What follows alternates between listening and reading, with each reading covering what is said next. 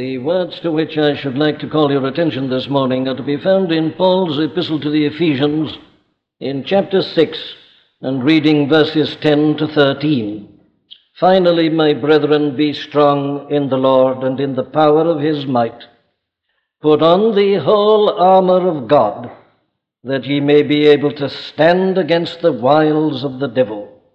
For we wrestle not against flesh and blood, but against principalities, against powers, against the rulers of the darkness of this world, against spiritual wickedness in high places.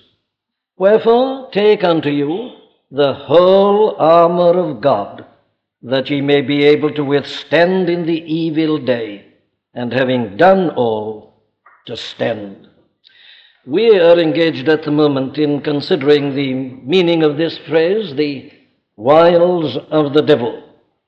The apostle exhorts us to so be clothed with the power of God that we may be able to withstand these wiles of the devil. And we've seen already that these wiles are manifested in many different ways. There are certain general respects in which the devil has manifested these wiles throughout the running centuries, certain big movements in the church, and we've already considered them. Uh, but we are now engaged in dealing with this matter uh, from a much more personal, individual standpoint. There is no end to the ways in which the devil attacks the church and God's people. He may attack them as a whole or in masses, and then he comes and he attacks us one by one. And we are considering this more individual, personal attack of the devil upon us as it comes to us along three main routes. The mind, first of all, and then more in the realm of experience, and then thirdly, uh, we hope to consider it in the realm of practice and conduct and behavior. But at the moment, we are looking at it as regards the attacks which the devil makes upon our minds. And this, of course, is in many ways the most prominent theme which is to be found in the New Testament epistles. It is very largely because of the attacks of the devil upon the minds of the early Christians that these epistles were ever written. Clearly, this is, of all methods and routes, the one which we would expect the enemy to adopt uh, most frequently. Here is, after all, the controlling power in men. And if we go astray with respect to our minds and our understanding, it is obvious that we shall go astray in every other respect. So the devil makes a very definite attack upon us in this particular direction. And we've started considering this. Now, we spent most of our time last Sunday morning in considering the attack that comes from the line of what Paul calls, in writing to the Colossians, you remember in the second chapter, philosophy and vain deceit. And never was there a time when the warning against that was more urgently needed than the present time. Philosophy and vain deceit. The question of ultimate authority. The basis on which we stand. Put in uh, one phrase, perhaps we can put it like this. The question we have to ask ourselves is, when we come to the Bible, do we come to discover whether it is true or not? Or whether, believing that it is true because it is the Word of God, are we only concerned about its meaning? Now, there is a very good way of dividing this matter.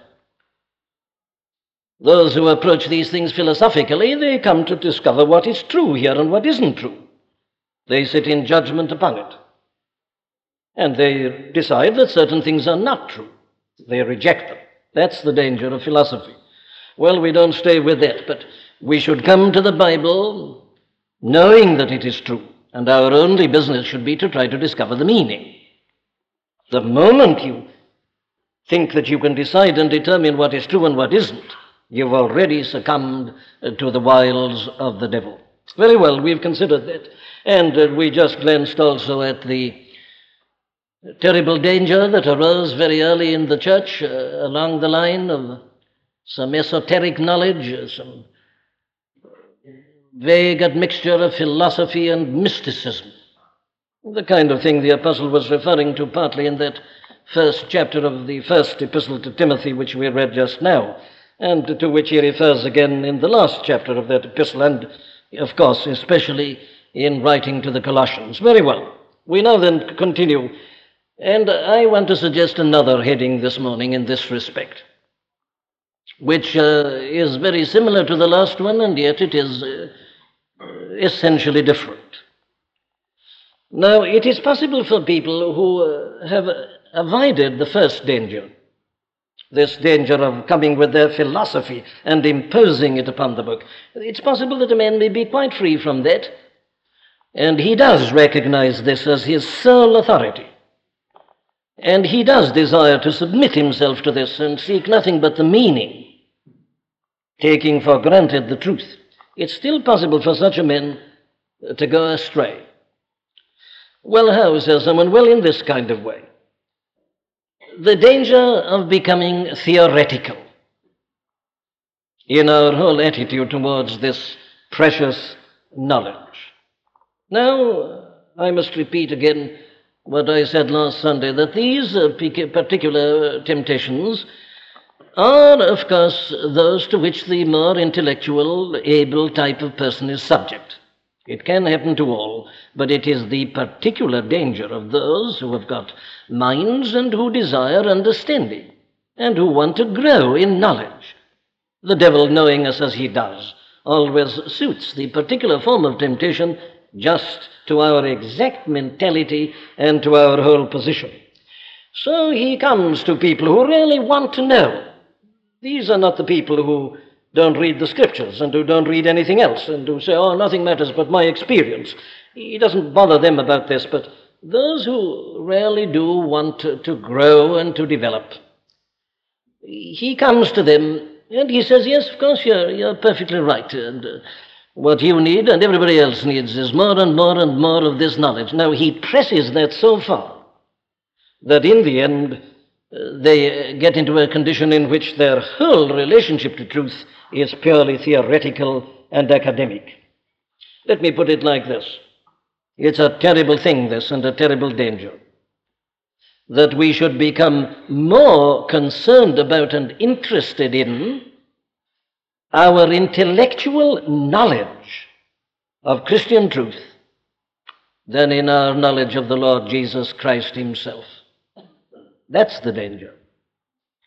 And, of course, the devil comes with all his wiles, and if he can persuade us to come to this condition, he is more than satisfied. In other words, it is the failure to realize that the ultimate end, uh, ultimate end of all knowledge is to bring us to a knowledge of the person. We're not to stop at the knowledge itself. But this is a very real danger. Or let me put it in another way. There is a terrible danger of our believing the doctrines concerning God and the Lord Jesus Christ and the Holy Spirit, rather than to have a simple faith in the three blessed persons. There, of course, is great doctrine, and it's essential we should know the doctrine. We can't put too much emphasis upon that. But you see, the moment we do that, the devil comes and he presses us to this point in which we are only interested in the doctrines and we've lost the person. We've got nothing but a body of theoretical truth. In other words, we've virtually turned Christian doctrine into a body of philosophy. And our relationship to the person may be entirely dormant. Now, this is the thing which I'm anxious to impress upon your minds this morning. In other words, it is one of the manifestations of that lack of balance which we were considering a fortnight ago. It is the danger of becoming increasingly intellectual and theoretical and to that extent detached, to become entirely objective, so that you approach all this great and glorious truth as you'd approach any other truth, any other kind of teaching. And I say this vital, all-important relationship to and enjoyment of the person is entirely lost. Now, I could illustrate this danger uh, very easily, unfortunately, in the long history of the church. It's happened so often After periods of revival, you've had a period of a dry, arid kind of scholasticism in which people were very interested in their theoretical understanding of the truth, but God had been lost and the Lord Jesus Christ wasn't known personally. There are manifestations of this in the church at the present time. I must be careful. I mustn't mention countries nor anything else, but you see that it's possible for us to have such an intellectual interest in the truth that we even stop praying. I have known certain very orthodox branches of the Christian church in which they don't hold prayer meetings at all and have ceased to be evangelistic in their preaching. It's all teaching, nothing but teaching. A real concern for souls is gone. And I say even the realization of the utter absolute need of prayer without ceasing has disappeared. They're living entirely in the realm of the intellect, and their whole interest in the truth is a theoretical one, as if Christianity were just believing and accepting a number of propositions. It's a terrible danger. It's afflicted every branch of the church. And, of course, it is because of this very danger that you get the various reactions in the history of the church. I mean this kind of thing. There is no doubt at all but that uh, monasticism and the feeling that you must get apart and go out of the world and uh, become a monk or a hermit or an anchorite, it all arose against a reaction against this danger of a barren intellectualism. Suddenly a man realizes, but this has all been some point of view I've got, and it's purely a matter of the mind. There's nothing in my life. And he feels, well, there's only one thing to do. I must get right away. Mysticism arises, as I showed recently, in exactly the same manner. And thus people swing from one extreme to the other. They're all equally bad. All extremes are bad. But it is one of these, this is one of these very great dangers, the danger of becoming too theoretical and abstract. Now, let me be very practical and put it like this. The moment you begin to find yourself regarding this truth as just a subject for study, you've already succumbed to the devil. This is, of course, the peculiar danger of uh, certain types of persons. The danger, I say, of regarding the Bible as just a textbook. I'm always made to shiver in a spiritual sense when a man comes to me and says, you know, I'm a great Bible student. I'm frightened whenever I hear that. Now, the man says it, of course, because he expects that it'll please me. But it doesn't. It alarms me always. I'm a great Bible student. Oh, but you say, surely you want people to be students of the Bible. Yes, I do, but not in that way. Every man should come to this because it is the bread of life. It's the food of the soul. It is something which is essential to our well-being. Ah, but when a man comes and in this glib way, I'm a Bible student, he tells me all about himself. He's got the purely theoretical and academic approach. He's studying the Bible. He's a student of the Bible. It's a terrible thing then. And, of course, when you have examinations on scriptural knowledge, it becomes ten times worse. I've often said this, I want to repeat it again. I would almost be prepared to say that it is sinful to have examinations on biblical knowledge, because you're encouraging this purely theoretical approach. Do I know the books of the Bible? Do I know how to analyze them and classify them? That's not the way to approach this book. This is God's word, which is meant to feed the whole soul, must always be applied. I must never stop at the theoretical and at the intellectual. And I'm jeopardizing the highest interests of my soul if I do so. Well, it follows, doesn't it, that this danger which we're dealing with is peculiarly the danger of preachers, men like myself, theological students. Terrible danger we're exposed to, all of us who handle this word and who teach it. I would say once more, what I'm profoundly convinced about, my experience confirms it more and more. It's one of the most dangerous things in the world to be a preacher and an expositor of this book. There's only one thing that I know of that is more dangerous than to be a preacher, and that is to be a lay preacher. And that, of course, because he doesn't have to face the difficulties of the preacher, the man who is the pastor and the minister. and whose whole life is this, the lay preacher is in an infinitely more dangerous position. He's got privilege without responsibility. He can be detached. Doesn't matter. Not so the preacher. I'm not minimizing the danger of the preacher, nor the, nor the student, but it is still greater in the other case. This awful danger of professionalism. This theoretical, academic approach, uh, where the Bible becomes nothing but a book in which a man finds text for sermons.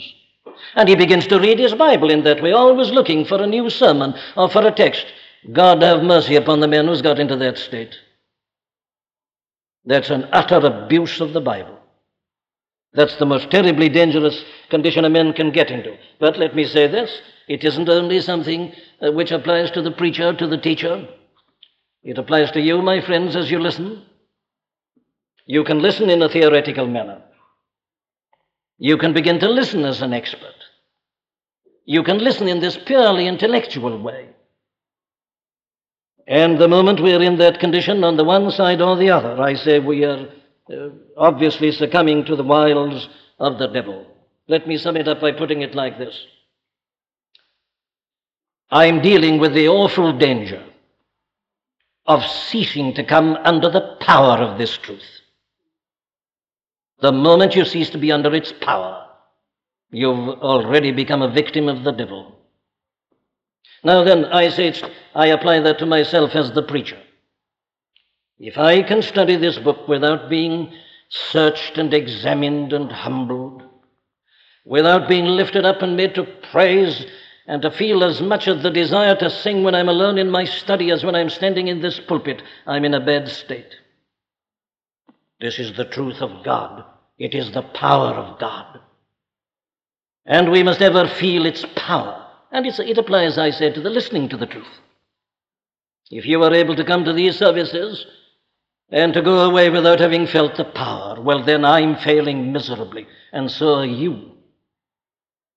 If it's just a matter of intellectual entertainment, given a certain amount of knowledge, seeing this exposed and that, or this thing divided and explained, and, and the truth set forth, and if it stops there, I say it's a terrible thing. Uh, if it doesn't come to you and make you feel uncomfortable, if it doesn't make you realize your deficiencies, your unworthiness, your failures, if it doesn't expose hidden secret things in your heart, if it doesn't make you feel I've got to pull myself together, I've got to rise up, I've got to do something about this, if it doesn't ever move you and thrill you and make you feel like shouting in praise, well, then I say it's a dangerous state to be in. But that's what the devil will try to do. Oh, yes, of course you must. The more you know, the better. And study it and so on. And you do it and you're all so one-sided and intellectual and theoretical. You've never felt the power. And if anybody's in that state this morning, I say let him repent. Let him realize that he's in one of the most dangerous conditions imaginable. His conscience perhaps has been seared with a hot iron. If you can listen to this truth without being terrified at times, well, then I say there's something wrong with you, especially those of you, may I say, who only come on Sunday morning. If you've got into that stage, you better start coming Sunday night again and come under the power of conviction and be made to wonder whether you're Christians or not. If you can handle it all lightly and in this detached manner, in this purely objective way, oh, of course, I've been saved years ago. Now I'm just, I'm a Bible student now. I, I'm one who's interested. You better examine the foundations, my friend. It's one of the most dangerous states the soul uh, can ever know. Very well, let's leave it at that, vital and important though it is. Here's a man, you see, who's not troubled by philosophy as such. He believes the Bible to be the word of God, inerrant and so on. And yes, but he's become so theoretical, he's in as bad a state as the man who brought in his philosophy. Let me hurry on. It follows from that. The second thing I mentioned this morning is intellectual pride. It's not the same thing as the last thing. But the last one tends to lead to it. Doesn't always lead to it, but it tends to. It's what the Bible calls being puffed up. Knowledge, says Paul in First Corinthians eight, knowledge puffeth up. And it does, of course. All sorts of knowledge puff up. But this one in particular. And so a man becomes proud of his knowledge and of his understanding. He becomes an authority. And in turn, of course, he despises others. That was one of the great troubles in Corinth, wasn't it? The strong brother, the weaker brother. That ignorant fellow doesn't know anything. Oh, no doubt he's saved, but after all, what's he know? And there they were, these strong, enlightened, knowledgeable persons, despising the other brethren for whom Christ had died.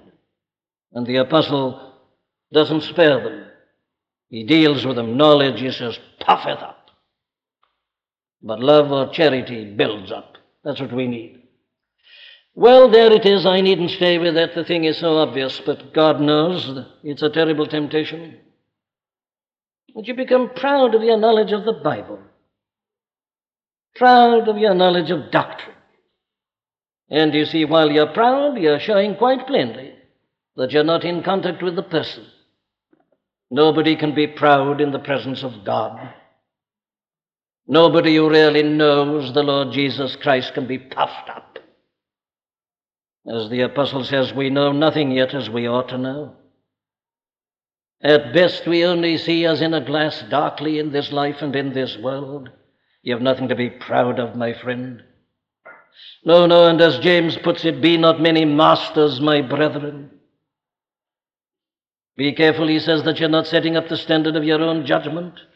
If you set yourself up as an authority, well, expect to be judged as an authority. If you say, I know all about it, very well, you'll be examined on that very basis. Oh, how tragic it is, how utterly foolish. Any pride or self-satisfaction in the presence of God is something which is quite unthinkable. We know nothing yet as we ought to know.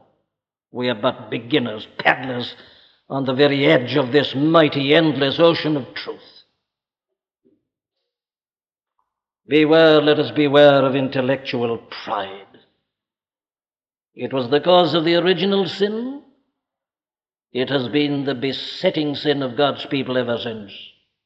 Him that glorieth, let him glory in the Lord, not in his knowledge of the doctrines, not in his knowledge about the Lord. Let him glory in the Lord himself and in nothing else. Very well, we've got to leave it. Let me go on.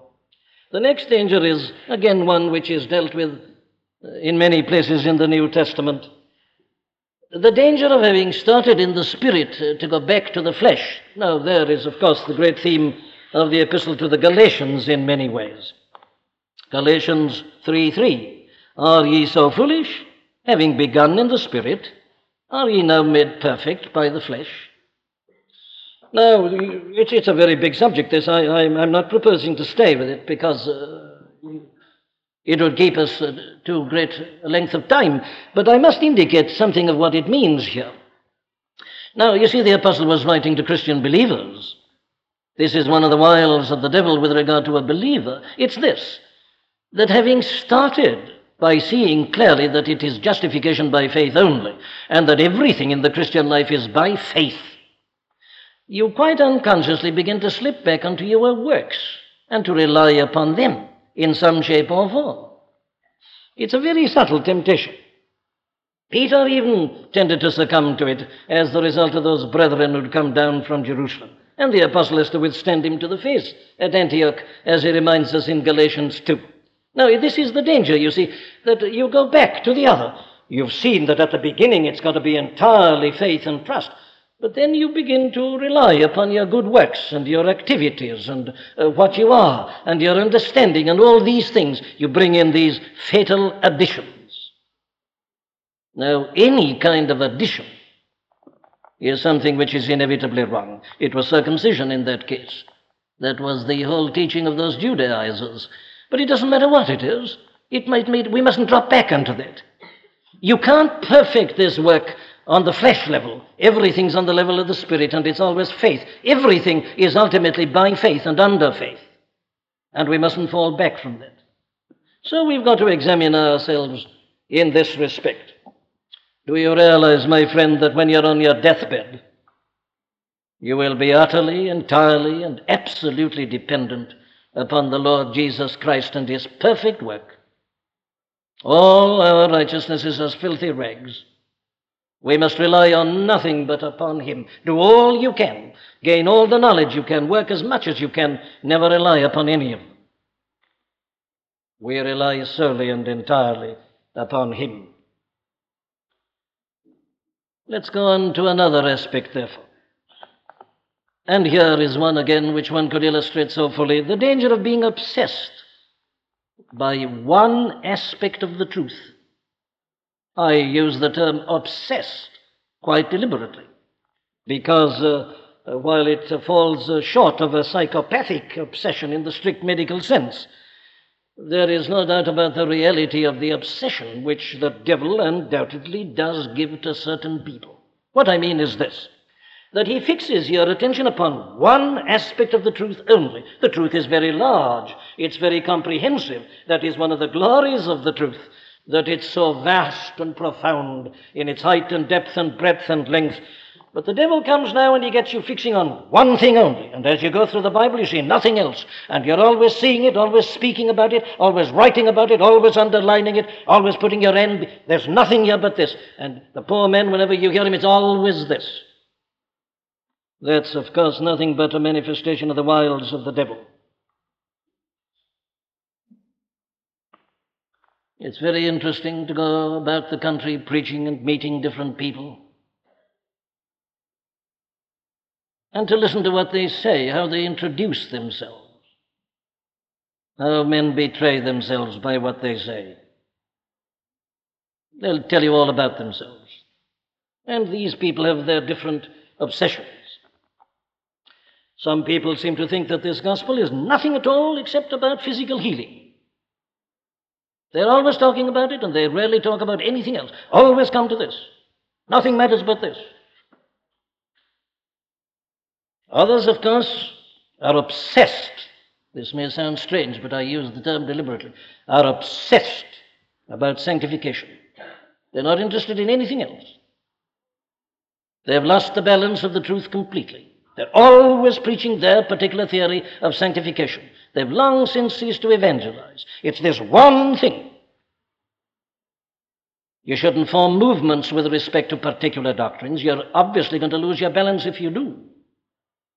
So often the people who attend meetings and gatherings concerned about sanctification because they feel they want this or that, what they really need, many of them, is to be converted. They don't even know the doctrine of justification.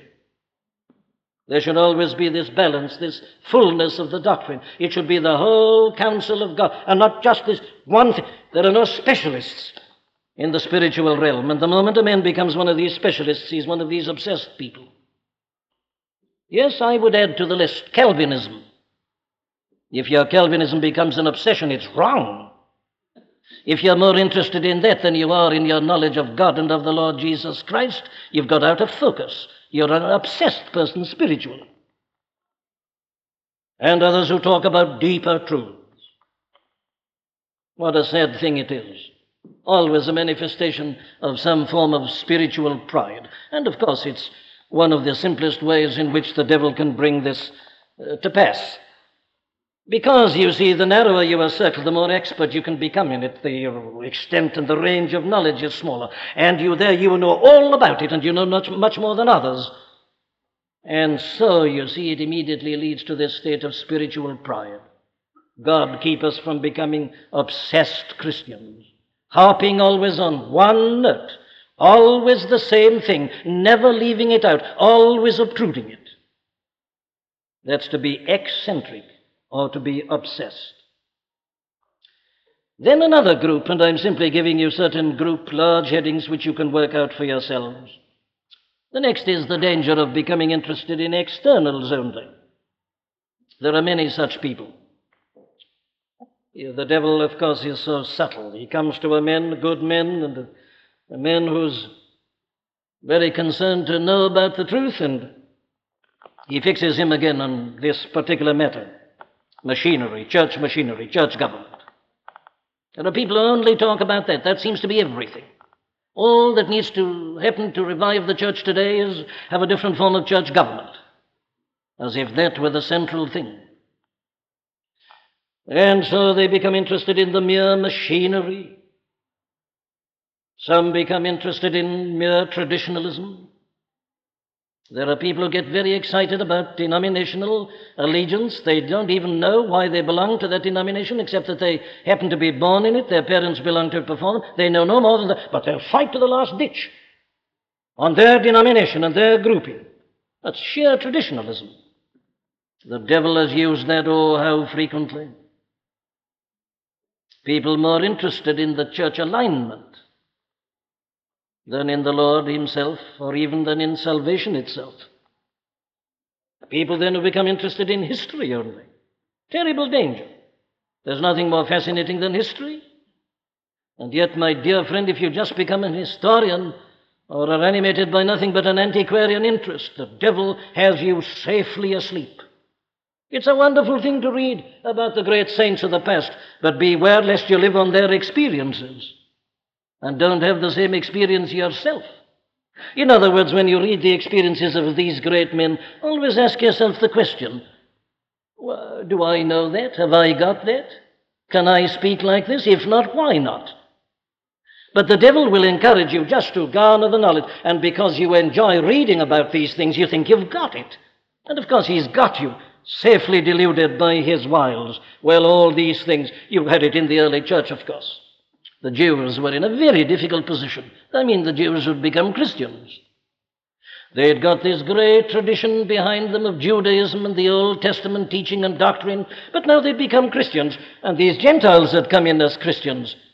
It was very difficult for the Jew to realize that this man who just come in from paganism was really in exactly the same position as himself. See, that was what was happening, as I say, in Galatia and in other places. They couldn't shed something that they'd brought in with them from the past.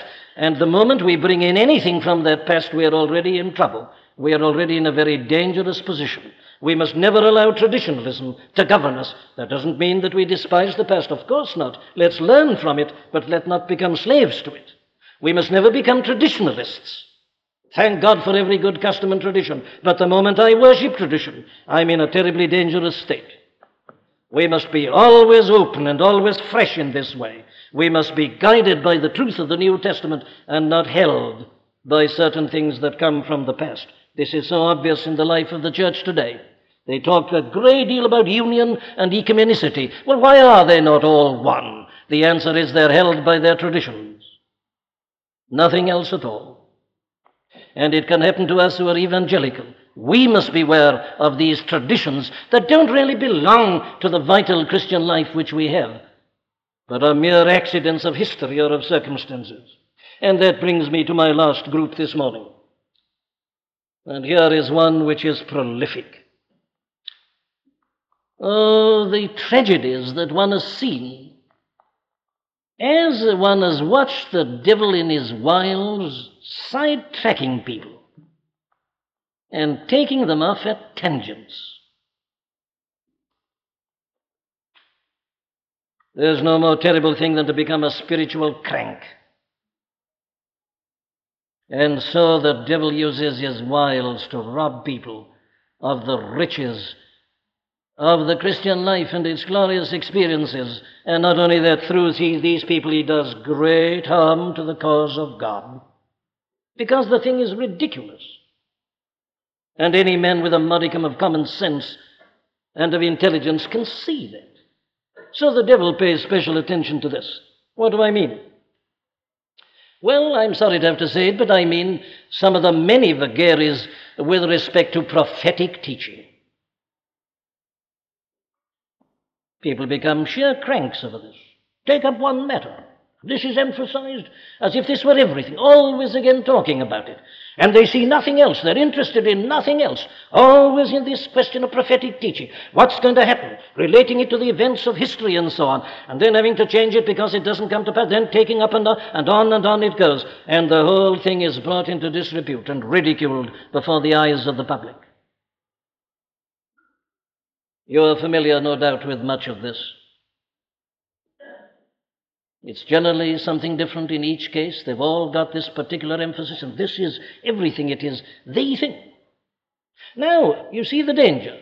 We're all supposed to be interested and should be interested in prophetic teaching.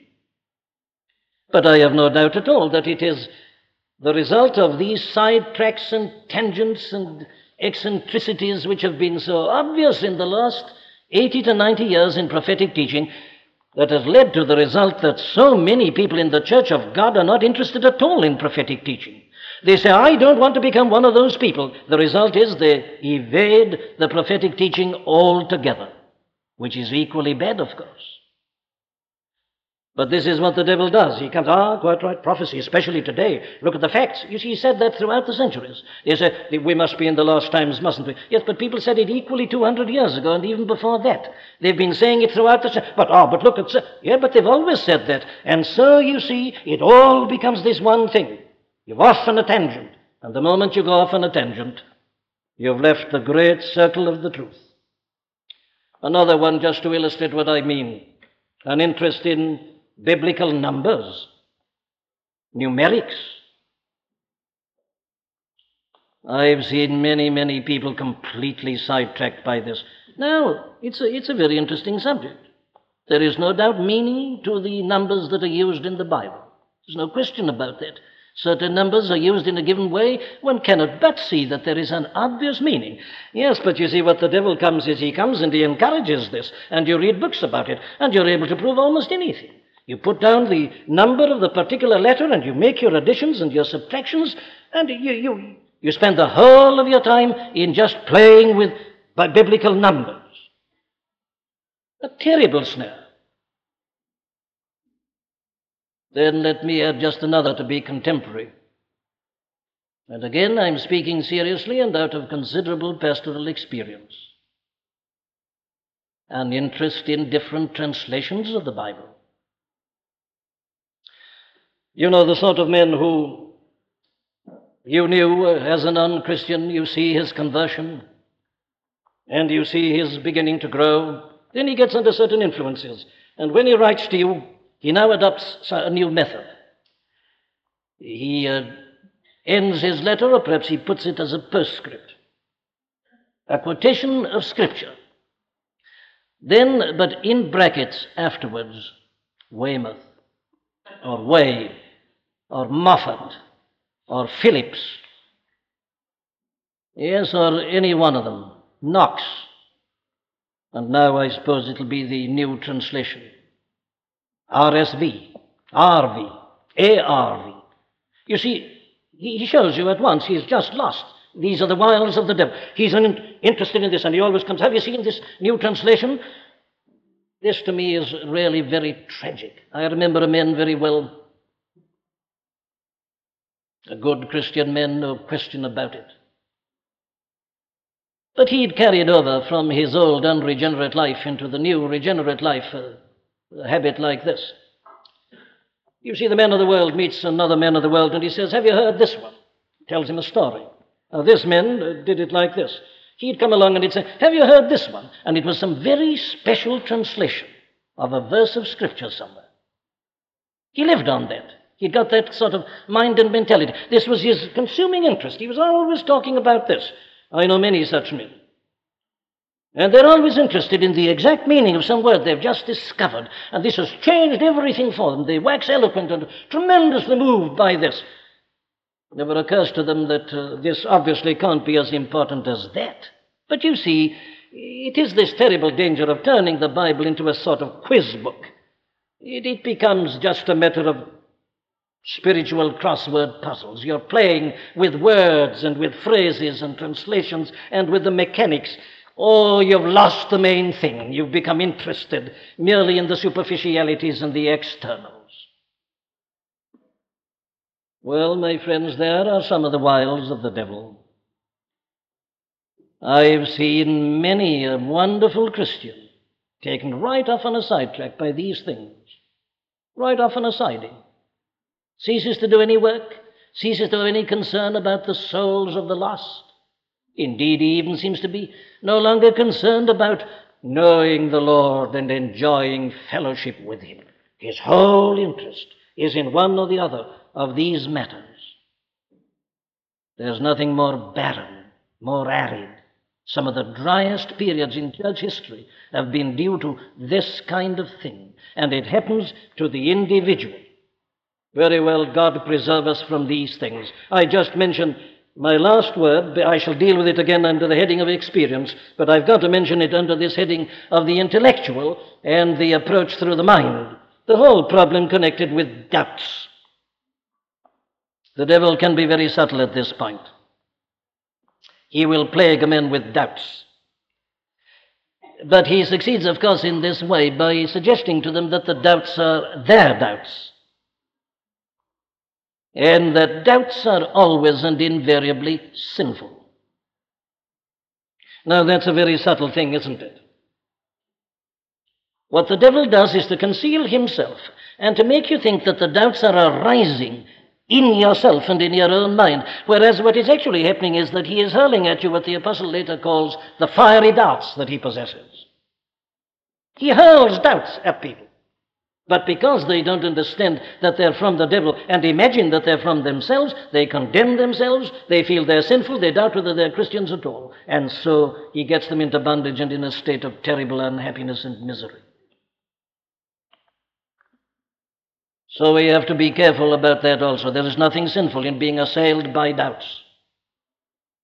Some of the greatest saints have been attacked by doubts, hurled at them by the enemy, right to the end of their life.